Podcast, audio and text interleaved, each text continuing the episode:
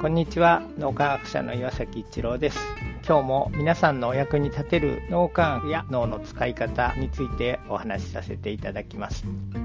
脳免疫を始めてからのご自分の変化というのを皆さんにシェアしていただいております。ある人はご自分の才能が開花してきたみたいに言われている方もおられました。それはご本人の感想というよりは周りの人に聞いた時に才能がすごい開花しているっていうふうに言ってくださったというようなことで自分でそう感じるというよりは周りの人がそう感じてくれているということですね。で特にこの脳免疫で鍛えているのが非認知能力とか共同体思考という脳の使い方なので、そういうのって自分ではなかなか進化している、成長しているっていうのに気づけない。脳というのはいつも自分を中心に世界を見ているので、自分の立ち位置が変わったとしても、なんか周りが変わってるように見えてるだけで自分の変化っていうのはあまりさほど感じないというのが脳の特性の一つです。脳みきをすることによるご自分の変化っていうのを周りの人たちに聞くように皆さんに推奨しています。一つはそういうことがあったということですね。それからある人は多分脳みやきをしていなかったら不平不満というか多責にする。でも飲み焼きを始めることで自分で人生を良くしていける。他の人たちに働きかけて自分ももちろん頑張るんだけども他の人たちと一緒に素晴らしい環境、コミュニティを作っていけるんだっていうことに気づかれてそれを実際にされてるっていう方もおられます。また飲み焼きを始めた理由が自分の仕事の能力をもっと高めたいというそういう理由で飲み焼きに参加された方もおられるんですがそういう方が気がついたのは自分の能力そのものをアップはしているんだと思うんですが、仕事というのをもっと創造性を活用して簡素化できたり、よりやりやすくできたり、周りの人たちと一緒に仕事がどんどんはかどるように、そしてもっと質の高い仕事ができるようになったという方もおられます。ご自分の能力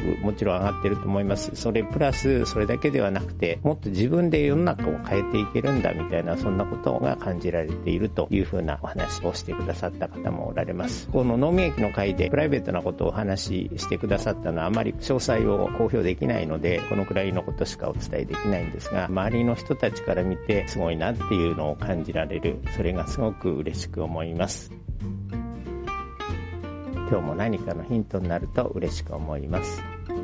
ありがとうございました。この3分脳み焼き気に入られた方はメルマガでも脳み焼きのことを発信していますので脳み焼きメルマガ検索してみてください。こちらからも脳み焼きあるいは最新の脳科学のことを学んでいただくことができます。皆さんのお役に立てると嬉しく思います。今日も素晴らしい一日をお過ごしください。脳科学者の岩崎一郎でした。ありがとうございました。